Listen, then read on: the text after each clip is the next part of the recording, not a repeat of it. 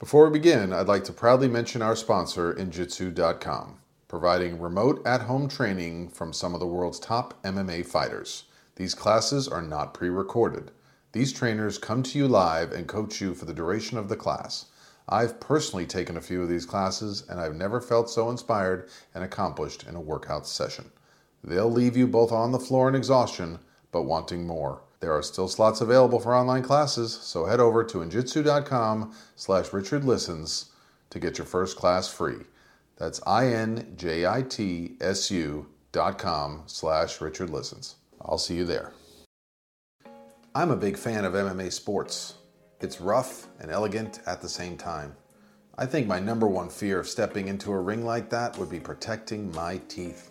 Luckily, the guys over at Impact Dental Designs have created an amazing mouthguard that is state of the art. These mouthguards are currently being used by some of the best MMA fighters, but even better, they can be tailored to any sport football, hockey, boxing, soccer. The list is endless. Head over to impactdentaldesigns.com slash richardlistens to get 20% off your order and a free customized design for your mouthguard.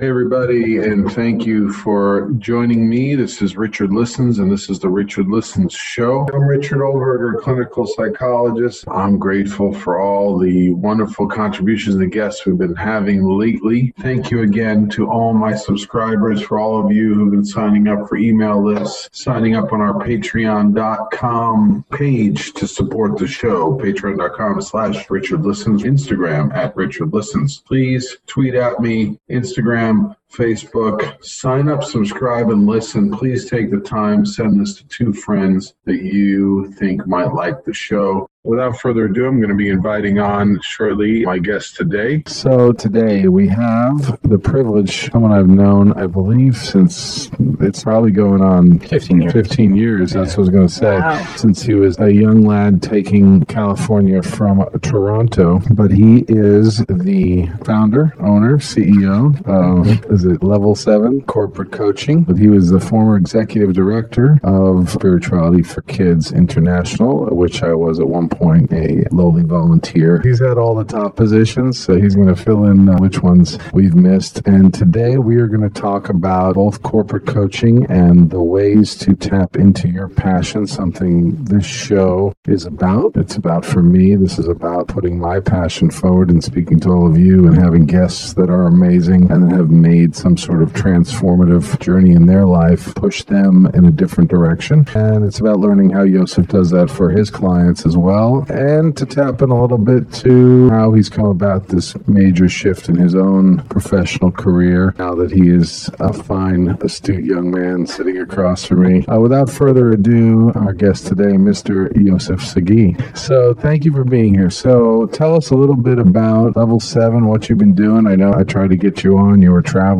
Yeah. So, you don't keep in place long. So, how is this all manifesting for you? I mean, it's, it's like, are you targeting California? I mean, how are you going about building level seven and what was the impetus behind it? Well, that's a great question. And I'd love to be here and say that I've got it all figured out. But the truth is that and more about the process and definitely feel like I'm in process now. I moved from being a career employee, different levels on many different levels, from starting off from Starbucks and then ending up in an executive position in my last job. I've, I was a career employee. I did that I never got life. a latte from you. Was that was that? That was when I was still in Toronto. Oh, man. By the time I was here, I was serving uh, bonfire pizzas and sambusak at BB's. If you Wow, I love sambusak. But it For those of you who've never had it, describe to us what a sambusak is. it's like a Mediterranean uh, calzone. yes. Except different things can go in it. It doesn't have to be cheese and tomato sauce. Potatoes could be feta cheese. It's a surprise. Every Time. Awesome. Save that. Save that for a date night. Right? Yeah, I do. I have my I have my dish signature dishes that I use. But it's in, it's actually that's I think part of the journey. It's an interesting journey. I found you know in retrospect, if you it's I, I think all of life is about perception. You can look back at yourself and say, "Wow, I wish I did things earlier. I wish I became an entrepreneur earlier." But I really noticed how everything in my life led me to the next job. Like in very short, you know, I, my first job was Starbucks, and I was a barista, and then I became like a shift supervisor there, and I learned a little bit about the ins and outs, and they're super organized. So when I moved to Los Angeles, and I didn't really uh, have like anything here, I found I just found the first job that I could get, just something that I could have, you know, to make some money when I moved here, and I found this bakery that I worked at, and because they were like a mom and pop shop, they weren't very organized, and so me coming from Starbucks, I, I said to them like on my first week, I was like, hey, I think you know you should do this and this and this. You change the flow of the pastries and stuff like that, and you know you'll get more sales. And the guy turns to me and goes, "You want to be the manager?"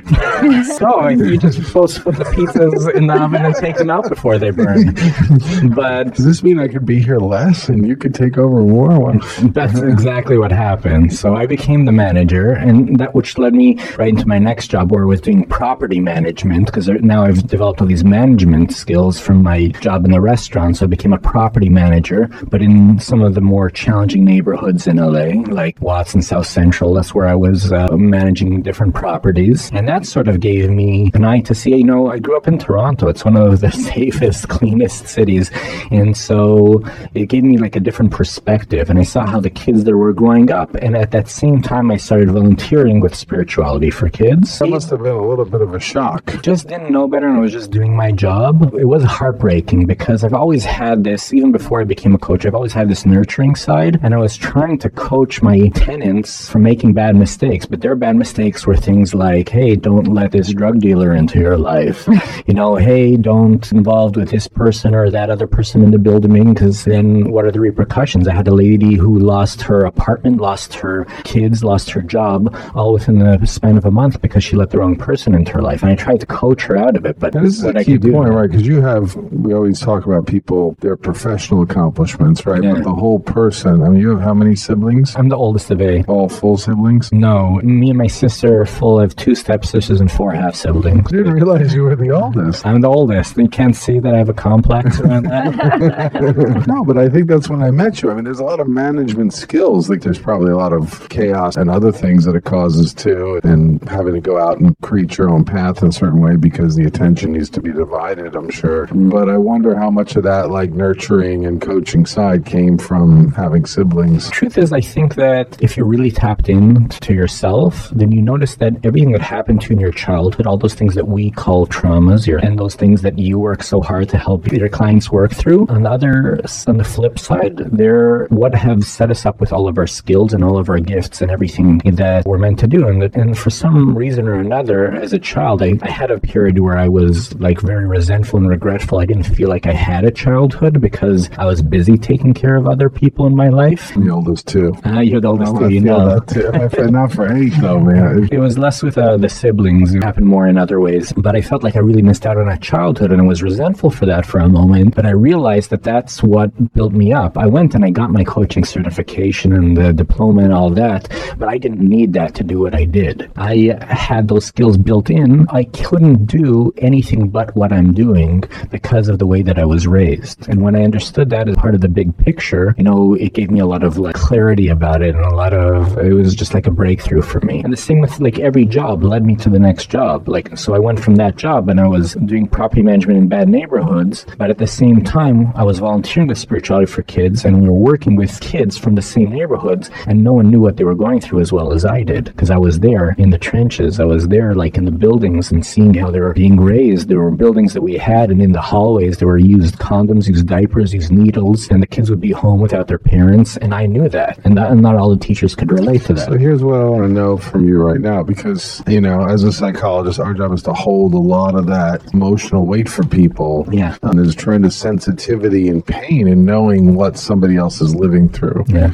Yet in your role, when I saw you facilitating or teaching curriculum behind spirituality for kids, I think you were up there animated, energetic, and you don't really seem to hold that pain. So how do you make that shift or how do you help your other clients turn that knowledge about who they're trying to help Yeah. and turn it into fuel rather than kind of a source of sadness. I must have been hiding it really well back then because what you were saying before, the pain, especially back then, I carried it actually. If you believe in astrology, I'm a Cancerian. I have six sisters. I was around a lot of emotion my whole life. Mm-hmm. So I always grew up very empathetic and I wouldn't actually just feel the pain all the time. And I wouldn't go home, I was drained all the time. And even when I left that and I started coaching, I was the same way. And then I had a switch that sort of came on for me when I started coaching and I realized, wait a second, I'm not fixing people. In fact, people aren't broken. There's nothing wrong with anybody. And it was like a huge like shift for me when I realized that I don't need to fix people and people aren't broken. I'm just facilitating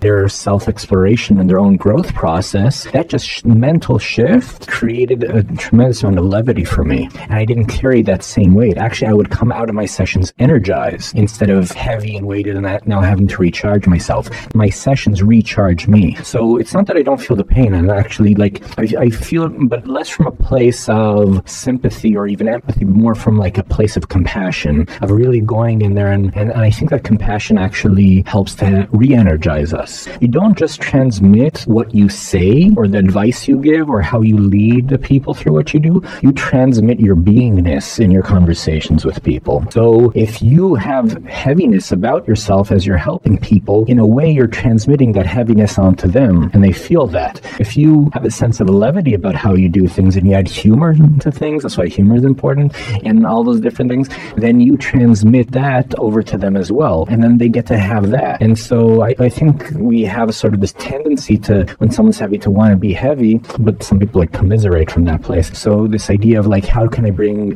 the hope in for them as well? So not just the understanding, which is important, and the sympathy and all of that, but how can I bring in the sense of hope, the sense of optimism into what they do as well? I have to be that for them to be that. This is a really key point, and I think that gives purpose to the coaching work is creating the hope. But you know, Peter Levine, I've introduced on the show, the author of Somatic Experiencing and the major philosophy that I use in my work, often talks about you know the need for the nervous system to kind of be able to fluctuate between parasympathetic, you know, resonant, and these states of activation, stress, traumatic, Yeah. you know, uh, things like that. So the thing is, I think there's always this feeling of like, oh, if they go into that dark feeling, Yeah. well, well, I want to get them to feeling good, Right. Right. I think that was like became my identity. Is like, oh, I want to, I just want to make you feel better. Yeah. I want to put the rose, you know, but at least you know, at least you're trying, but at least you're fighting against your environment. And and the thing is that it's not trusting that within that dark place, that painful place. I don't want to go it, but the painful place is the understand the clarity you're talking about. Yeah. That helping somebody feel supported in that place or learn new skills from that place of what was once painful Yeah. gives them then their own uh, direction forward and their own sense of understanding about what that pain means to them or why it's come to them. Because sometimes it's not a new pain. If you've if you've been in an environment like you're talking about, or case of people who come to me and they say, "Well, you know, I haven't had anything traumatic happen in my life, but let me tell you what's happened to my parents or to my culture." Yeah. And people are holding all of that, and Yeah. not, and they don't understand why it's affecting them. They, they kind of feel like shameful, like what's wrong with me? I should be, I should be fine.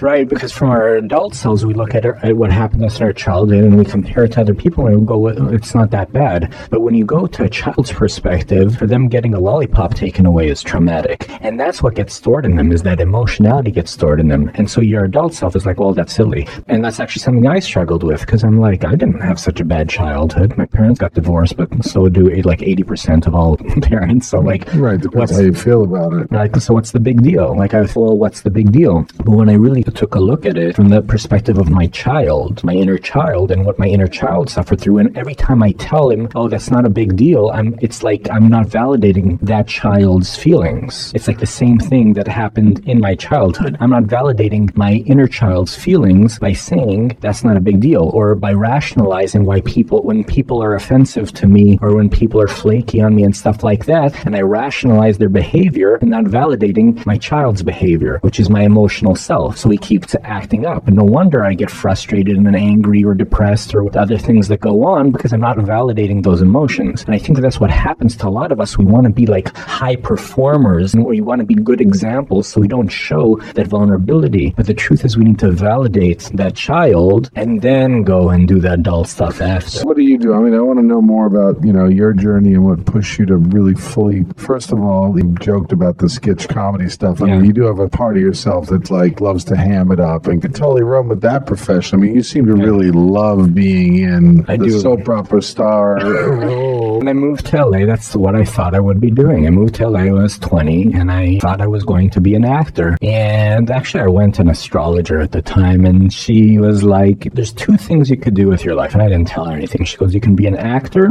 or you can be a teacher. I'm like, Yeah, of course I want to be an actor. And what did I end up being? Teacher. teacher. so sometimes we make plans and the universe laughs, right? That's what I was trying to get myself into originally, but what ended up happening the way my life flowed was to go into more of a teacher role. And it came full circle when I came back from my role as an executive director in, in South Florida for Spirituality for Kids. And they brought me over to Los Angeles and I wrote, produced, and acted in the current curriculum, which is all online. So That's right. And you were Mr. Wise. I was Mr. Y. So y, not Mr. Wise. You were Mr. Wise. Mr. Y was wise, though. He was. Yeah. So tell us a little about, I mean, so you found some way to integrate both. Yes, sort of like a little gift from the universe. Like, remember when you wanted to do that? Here, we're going to give you the chance to do that now. So that was that was really nice, and I got to work on two whole projects. There was a team of us that worked on it. We did it twice. We basically produced two full feature-length movies, like in terms of the length of what we did, with zero experience in the industry, and we did a pretty good job. I would Talk about learning things and learning new skills. talk about building the plane as you fall. Right? But uh, for any of you who've not, the classes are still accessible online. Or- Yeah, I think they're accessible online. I think now they're paid for. Like you have to pay for it to access it. But relatively for the cost, I mean, I have tons of families, parents coming to me looking for skills and trying to figure out, you know, here's what my eight year old, 12 year old, 13 year old is going through. And so for a model that incorporates a way for parent and child to work together and work, learn skills together, I think it levels the playing field. It builds the trust of the child or adolescent. Mm-hmm. So I do think it's not revolutionary, but a lot of people are looking for this. And I think this platform is, it's a gift for uh, getting families to realize how they can face their situation together Yeah. and build some further connection and deeper meaning out of it in a really fun way. It's really important. It's, we taught social emotional education. It's what's not taught in schools. It's what's really necessary, and that's actually what inspired me to like continue with my career and take it in another direction. Because I was working with the kids, but I was also working with adults in order to work with kids. And every time I'd work with adults, whether it was facilitators like you, training other teachers, working with the film staff, teaching all the things, all of them were, were saying like, "Wow, these concepts are like really important for adults too." I'm like, yes. For some reason, people always want to make classes for adults complicated, but the truth is that it's easy to make something complicated. It's hard to make it simple. It seems like everyone these days is trying new workout systems. Some people go to the gym, others may run, but I've recently discovered a great in home method that is absolutely amazing. I'm taking Injitsu classes online where I'm being trained and pushed in real time by top MMA fighters straight from the octagon. Injitsu.com provides real time classes so you can get a top notch workout from the comfort of your own home. These classes are absolutely going to sell out. So head over to injitsu.com slash Richard Listens to get your first class for free. That's I-N-J-I-T-S-U dot com slash Richard Listens. Protecting your child's teeth is important in any sport. That's why Impact Dental Designs has put so much thought into their state of the art mouth guards, protecting athletes in youth sports all the way up to advanced MMA fighters and champions.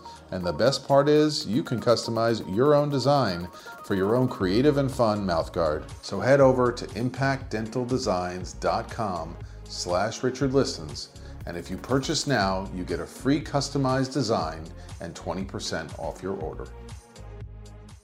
You might have to repeat that again. That, that was profound right there. It's easy to make things complicated. It's hard to make it simple. Yeah. We want to make things complex because we conflate complexity with depth, but it's not true. The deepest things are the simplest things. Show us. So you got to. So if you have a client who's stuck Yeah. with making things complex, I mean, or being stuck with that kind of spiral you talked about of not being able to embrace their own, you know, that validation thing that they're confused about, which may be causing some sort of identity conflict. Or how do you identify that, and how do you turn that into their choice of career work? Like they said, the word identity. I think a lot of the work is around identity. You know, we've heard a lot of these key phrases. You can't out earn your identity, right? And I think a lot of the idea is that the reason why we're doing things we don't want to do is because the identity that we put on ourselves. When we recognize our true identity, which is our true purpose, which is the reason that we were here, the problem that we solve that no one else can solve, the value that we bring that no one else can bring, when we can recognize that and allow ourselves to be that, because it's hard for us to allow ourselves to be that, because society wants something else for us, and our parents want something else for us, and religion wants something else for us, and we've decided that we're supposed to be something or be someone, and we've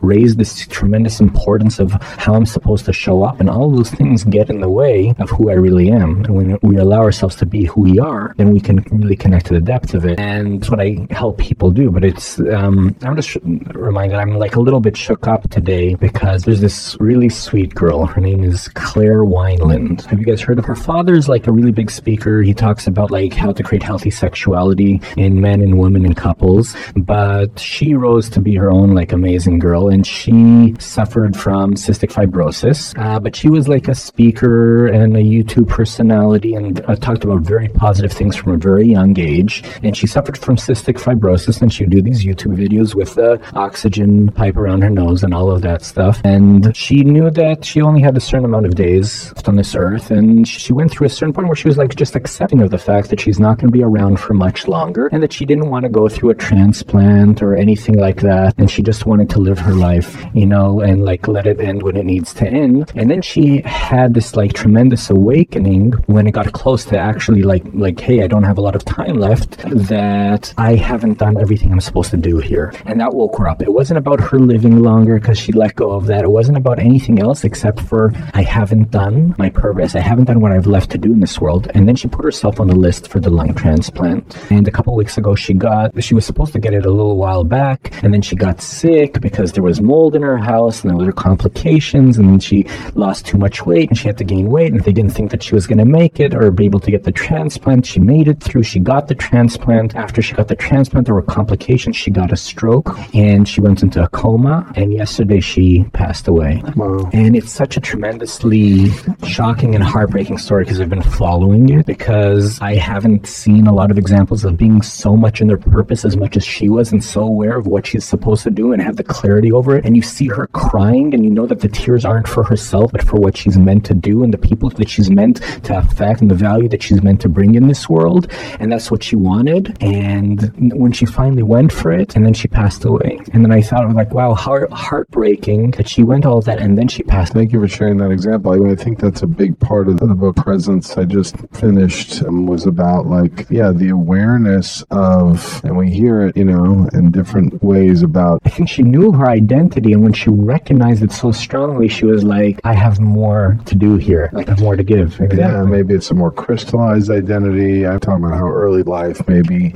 traumatic type situations, then develop these deeper reservoirs of skill. Hmm. And in just the simplest essence, helps you to understand somebody or to support them in a way which then you don't even know how you've impacted them. You have this tremendous quality, Richard, of like, you look at you like you've become like you've got this tremendous like quality of empathy, and the way that you're connecting to her story, I can see like how your emotions are welling up, and it's like coming up. You really feel people. You can't do anything but what, you, what you're doing, and the reason that you attracted Richard into your life is again because of your beingness of who you were. When we're inauthentic, we'll attract things that are inauthentic to us, and then we get upset why it doesn't work out. When you're authentic, then you attract what's meant for you. I actually like just like what's meant for you will be for you when you are who you're meant to be. Always trying to see what everybody else is doing and trying to follow other people's examples, especially in this age of social media. How do I get my Instagram to be like so and so's Instagram? How do I get that many followers just like the other person's doing? Maybe I should copy their fashion style or what they're doing and all those different. Mm-hmm. They are copying other people. The people who are actually making it are the people who didn't copy anyone and did their own thing. Right. Right. In every industry, in the music industry, like Michael Jackson stood out because he did something different. And then there's a bunch of people trying to be Michael Jackson. Where are they? Right. Right. It's not the same thing. Right. So it's like you have to allow yourself to be you and not get confused by the Joneses or by the person with the most followers or any of those things. Allow yourself to be you. Look how beautiful you are as a person. Look how beautiful you are as a person. You are enough as you are. And when you allow yourself to recognize that it's enough just who you are, then you add value that no one else can bring. When you try to be somebody else, then you're duplicatable. When you allow yourself to be you, no one can do what you do. You stand out from your competition. And I'm sure you run across that with your clients. Know, so when somebody has reached a level of success, whether it be financially or notoriety in a certain way, and then, you know, they're looking for, you know, but who am I and what is my mm-hmm. unique gift? How do they make that shift? Because they've gotten this kind of validation in a certain way, like only focusing on outer beauty, you know, not that pageant winners, uh, you know, now have multitudes of skills, but I mean, right? But there could be this inner calling of like, wait a minute, but I have a voice, I have a passion to share with people about seeing the world through the lives of somebody, a family with disabilities or quadriplegia, you know. So how do I balance this? Right, on the one hand, like I have this platform. On the other hand, maybe my fulfillment. There's something telling me I want to find a different way. And that's trouble in our culture in general. It's not just about pageants or sports or any of those different industries. Across the board, we have this thing. Like I used to work at a WeWork, and on every wall it says "respect the hustle." Hashtag hustle. like right, there's this idea of having to hustle, of setting goals and achieving your goals. We're in an achievement culture. Our schools are super obsessed with achievement, which actually stops the kids from actually doing well. And so we've moved into this place, which can make you feel very powerful for a moment, because we know when you set a goal and you achieve it, you feel powerful. But the goals are fleeting. As soon as you achieve your goal, you it's like a high that you get, and then you need to set another goal to be able to get there again. And so it's like an addiction in a way that you're constantly having to set a new goal and achieve another goal. And if you're not in that constant space, as soon as you take a break, it's never enough. It's never enough. And so it doesn't matter how much success you've created. If that's your mindset, it'll never be enough for you and you'll never really be happy. And so the idea is to shift from a place of achievement, from a place of setting goals to a place of understanding who you're meant to be. Because if you're focused on being rather than doing, then you can be at any moment. It's not about what you've done, it's who you are right now. You get the fulfillment from being who you're meant to be instead of the person who needs to achieve. So you're constantly in that state. And then you get to do that in every moment, in every interaction. And there stops being this separation between your career and your life. That's why people don't have work life balance because everything becomes as part of like a giant life mission of this is what I do. And I'm just going to allow myself to do that in my interaction with my family, with my friends, at work, in everything that I do. This is who I am. You branded this Richard Listens. That's who you are. It's a part of who you are. You're a listener. It's not just your career. It's who you are, right? So there, like the more that you can delve into the depth and really recognize who you are and allow yourself to be that all the time, guess what? Your clients will come to you because the people who need what you have to offer when you're clear about what you, what you have to offer and you're so clear about how it has to be you and only you, not from a place of ownership or control, from a place of just claiming and knowing yourself, then most people will have to work with you. This is my free coaching session right here. But for everyone who's listening, watching at home, that you start knowing yourself from starting to let go of everybody else's opinions. You start having to detach yourself from groups. You have to detach yourself. That doesn't mean you don't love your family, but you detach yourself from their family and their opinions. You detach yourself from your friends who are all constantly telling you what you can do and what you can't do. And if you really look at your friends, do you really want to be in the situation they're in most of the time? Or are you looking to go to the next level? They're limiting themselves and they want to put those limits on you. You want to detach yourself from any system of thought, political, religious, spiritual, any type of system that holds you back and puts limiting beliefs on you. And when you detach yourself from everybody else's opinions, it's going to be a little bit scary because it's a bit lonely in that space. But when you allow yourself to be lonely and when you allow yourself to be in the scary place, in the confusion, in the potential like failure of not knowing, when you allow yourself to be in that, you discover something on the other side of that. I mean, yeah, there, there's something. I appreciate you saying that because so many of my clients, when I come in, they finally give themselves, and it's this constant fight of what's expected from them, what you know, what are their parents telling them they should be, be? What what is the logical next step? Where do they make more money to survive in, in, in Los Angeles? And when I can finally get to what they're passionate about, and I can shut my own brain off to say what they're passionate about, it does not matter if it needs my approval either. Yeah. Just because they've come to see me. If you can develop a few mentors or close friends who know you well, I think, and that can kind of help you in staying on this path towards authenticity. I think having a coach or a therapist or, or close friends or training I mean, I think some people kind of reflect back to you. So this inner work of looking at, right, am I happy? And if so, like, right, you know, for me, it was I'm doing what my degree and title have aligned me to be and where I can mm. make degree of success. On the other hand, I mean, at least by yeah. my, my parents' standards, right, six figures and uh, benefits from the county of Los Angeles, how can you ever walk away? People really looked at me like I was crazy. In a way, it was a great experience because I had to go, like Joseph said, it was really lonely to go and be like, every day, am I supposed to go back there? Like I was waiting for someone to come and wave some sort of sign mm-hmm. at 7.30 in the morning, get in my car, and every day I'd be like, no, you have to create this structure for yourself. And so it continues to be the struggle.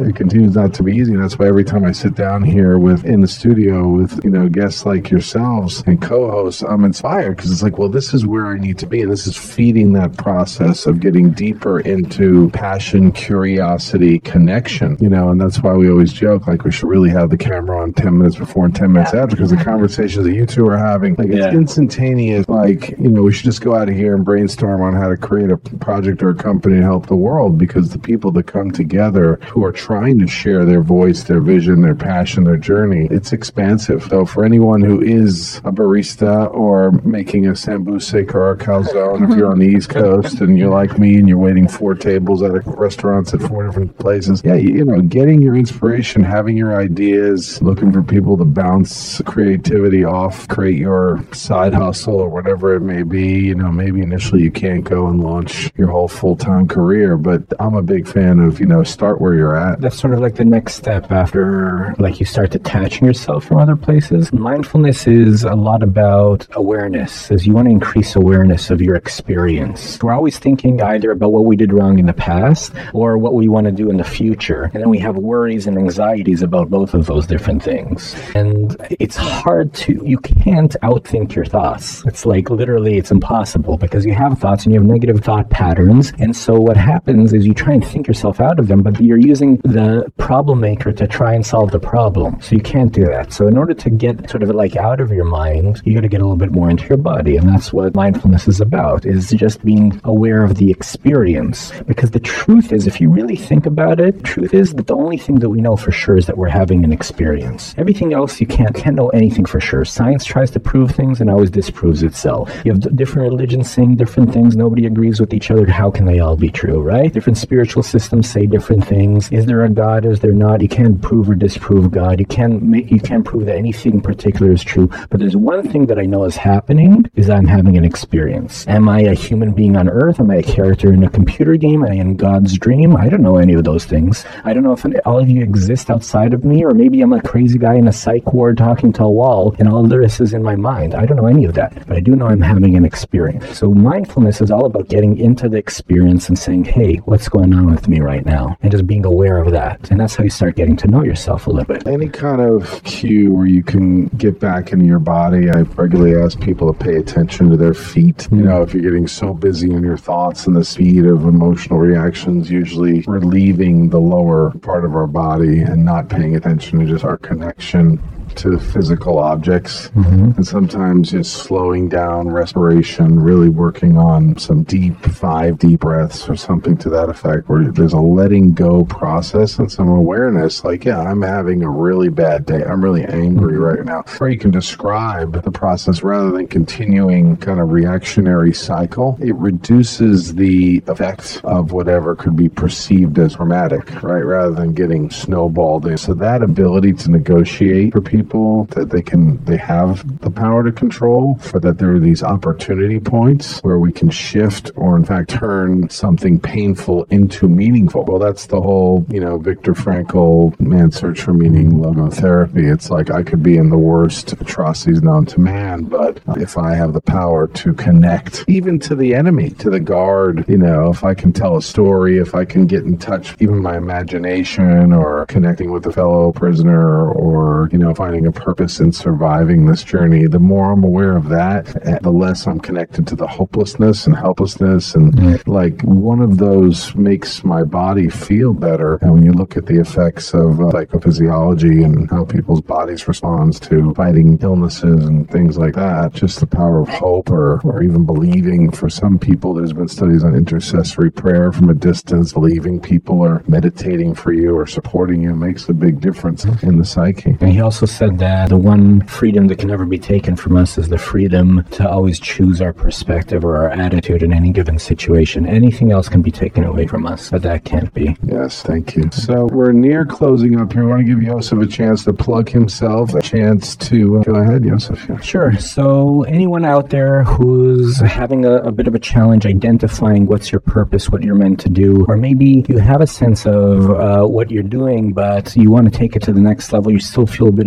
disconnected from purpose, you want to create something in what you do, and you want help with that, I'm here for you. You can find me at uh, facebook.com slash level 7 coaching or www.level7coaching.com, either spelled out or the number 7. Both will lead back to me. And I would love to be here for you to help you discover that and use it. Focusing more on the one on one or the group coaching right now, which we look for? Uh, right now, I'm doing more of the one on one work, but I'm open to doing group coaching opportunities as well. I'm Richard Listens. Here's what I'm reading I'm reading Influence by Robert Cialdini on persuasion in your speaking. So, something I'm working on as well as being a listener is when I do speak and when I do use words to help do so effectively. Thank you all for tuning in. I appreciate it. Please, if you can, check out my Patreon page.com, patreon.com slash Richard Listens, or Instagram, Richard Listens. Hey, you get the theme. We appreciate all your support and interest. We're now up on iTunes, Spotify. If you're interested in therapy, teletherapy, any kind of consultation, please don't hesitate to reach out to me through my website, richardlistens.com. I'm happy to help and support in any way through any kind of strain, support, or isolation you are going through. We are here to alleviate strain and suffering. Thank you all for tuning in. I'm Richard Listens, and I'm out. I'm a big fan of MMA sports. It's rough and elegant at the same time. I think my number one fear of stepping into a ring like that would be protecting my teeth. Luckily, the guys over at Impact Dental Designs have created an amazing mouthguard that is state of the art. These mouthguards are currently being used by some of the best MMA fighters, but even better, they can be tailored to any sport football, hockey, boxing, soccer. The list is endless head over to impactdentaldesigns.com slash richardlistens to get 20% off your order and a free customized design for your mouthguard. Lastly, I'd like to proudly mention our sponsor, Injitsu.com, providing remote at-home training from some of the world's top MMA fighters. These classes are not pre-recorded. These trainers come to you live and coach you for the duration of the session. I've personally taken a few of these classes and I've never felt so inspired and accomplished in a workout session. They'll leave you both on the floor in exhaustion and with a drenched shirt. There are still slots available for online classes, so head over to injitsu.com slash Richard Listens to get your first class free. That's I-N-J-I-T-S-U dot com slash Richard Listens. Take care, everyone.